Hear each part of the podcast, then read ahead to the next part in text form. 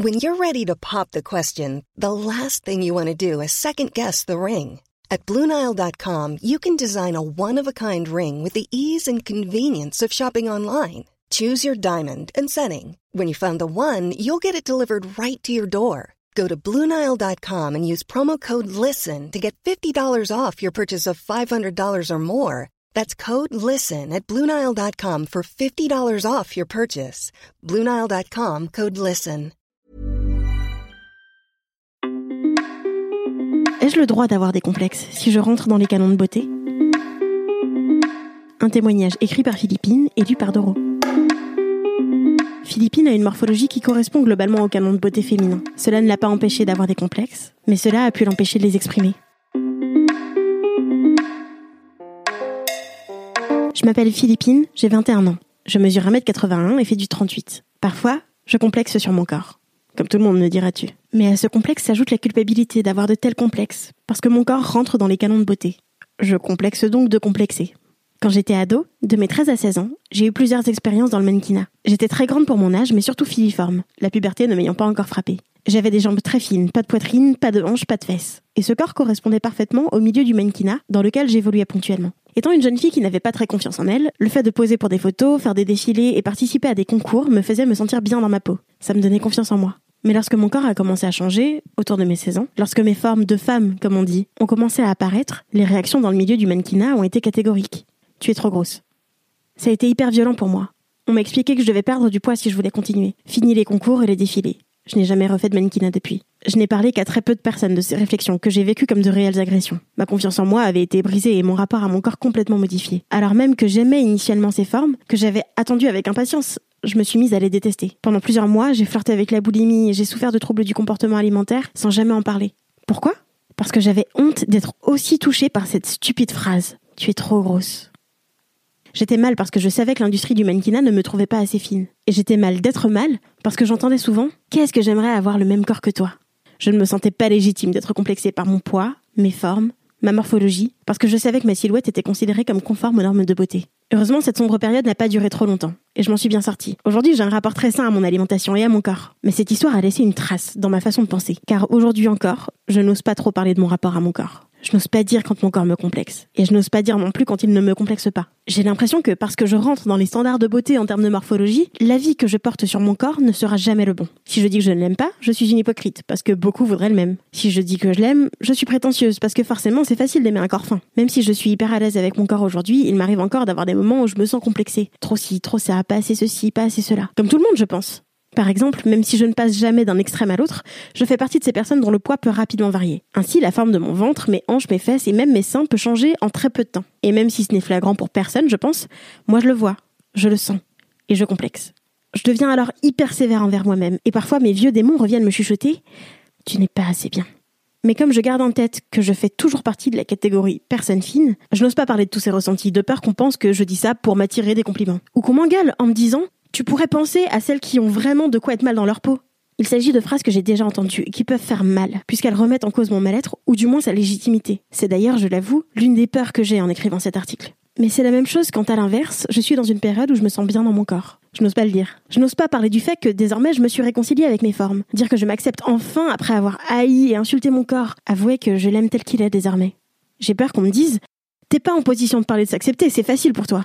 Comment ça, tu te sens bien dans ton corps? Ouais, tu te kiffes quoi dans les deux sens, j'ai toujours l'impression que ce que je pense n'est pas ce qu'il faut. De ce fait, j'ai longtemps bafoué mon droit d'avoir un avis sur mon propre corps. Je ne savais même plus si je l'aimais ou pas. Je ne le détestais plus, mais je ne l'aimais et ne l'acceptais pas non plus vraiment. J'essayais de ne pas me poser la question et me fiais un peu à l'opinion des autres pour me faire un avis dessus. J'ai appris à aimer mon corps par le biais du regard que mes copains ont posé dessus, ce qui m'a aidé dans un premier temps. Parce qu'ils disaient me trouver bonne et sexy, je me sentais bonne et sexy mais je me rends compte que je n'ai fait que reproduire le schéma du mannequinat. J'ai donné à un tiers la responsabilité de me dire si je devais, oui ou non, aimer mon corps. Et c'est quelque chose de vraiment malsain. Car même si dans mon cas, mes ex m'ont aidé à avoir une meilleure image de mon corps, ça aurait pu être l'inverse. J'ai tendance à oublier qu'en fait, à partir du moment où c'est mon corps, j'ai le droit d'avoir mon propre avis dessus. Et que la vie des autres, bah, au final, on s'en fout. L'heure où je t'écris ces mots, je ne ressens plus le besoin d'avoir l'opinion de quiconque pour me faire la mienne sur mon corps. Mais qu'en est-il de mon ressenti quant au fait d'exprimer cette opinion? J'ai grandi et j'ai commencé à forger mon moi adulte en ayant en tête qu'il existe un standard de beauté en termes de corps, de forme et de morphologie. La bonne nouvelle pour moi, c'est que mon corps n'a jamais été trop loin de ce standard. La mauvaise, c'est que je ne l'ai pas toujours vu de cet œil et que ça ne m'a pas empêché de le détester. Oui, le fait de m'approcher de la taille mannequin, grande, fine, aurait dû me faire aimer mon corps. En théorie, du moins, j'imagine. Je me dis d'ailleurs que les filles dont les corps sont très différents de ces canons de beauté ont sûrement plus de raisons que moi de complexer. Mais je ne pense pas qu'il s'agisse d'une compétition. Je ne suis pas sûre qu'il existe une légitimité quand il s'agit de complexe. Car quand on a un complexe, souvent on ne l'a pas choisi. C'est quelque chose qui ne se contrôle pas. Comme le disait Marion Seclin dans sa superbe lettre d'amour à son corps, dans un monde où même les corps qui s'approchent de cette perfection factice sont jugés, observés, critiqués, personne n'a le monopole du complexe. Donc je me pose réellement la question. Y a-t-il des cas de figure où il est socialement plus acceptable d'avoir des complexes? Mis à part mon corps, je déteste mon nez qui, cassé, est beaucoup trop proéminent à mes yeux. J'ai aussi longtemps complexé sur mes cheveux bouclés, que j'ai cramé à coups de fer à lisser, et auxquels j'ai plusieurs fois infligé le sort d'une couleur ratée. Pourtant, jamais personne ne m'a reproché d'avoir de tels complexes. J'ai donc l'impression que certains complexes sont plus socialement acceptés, car ils portent sur des traits physiques qui ne sont pas dans les canons de beauté. Si j'avais déclaré détester mon petit nez tout fin en trompette, soit l'archétype du nez féminin parfait, sûrement que les réactions n'auraient pas été les mêmes. Ainsi, où est la limite? N'a-t-on le droit de complexer que sur les traits de notre physique qui ne rentrent pas dans les standards de beauté? Mais d'ailleurs, comment sait-on si ces traits rentrent ou non dans les standards de beauté? Qui le décrète? Quand je vois des mannequins ou des meufs archi bonnes sur Instagram dire qu'elles se trouvent trop ceci ou pas assez cela, j'ai parfois du mal à les comprendre. Parfois même du mal à me sentir en empathie. Je me dis, bah voyons, la meuf est parfaite et elle est toujours pas contente. Mais n'est-ce pas très hypocrite de ma part de penser ça? Est-ce que t'es en train de penser? Attends, la meuf dit qu'elle est complexée d'avoir des complexes, mais elle se met pas à la place des autres qui en ont, ça n'a aucun sens.